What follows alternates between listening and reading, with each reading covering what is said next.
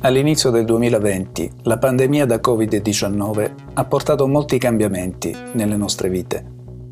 Le giornate di bambine, bambini e adolescenti non erano più scandite dal suono della campanella ogni ora, ma da call, link, meet, zoom, teams.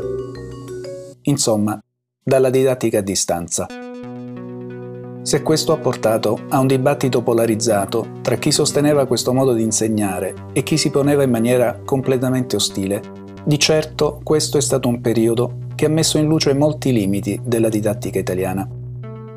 Sono emerse esperienze, idee e dinamiche innovative per favorire un cambiamento della didattica per come oggi la conosciamo. Eppure il cambiamento è un processo ciclico, lento e in qualche modo costante e molte persone hanno portato cambiamenti e innovazioni all'interno delle mura scolastiche ancora prima della pandemia.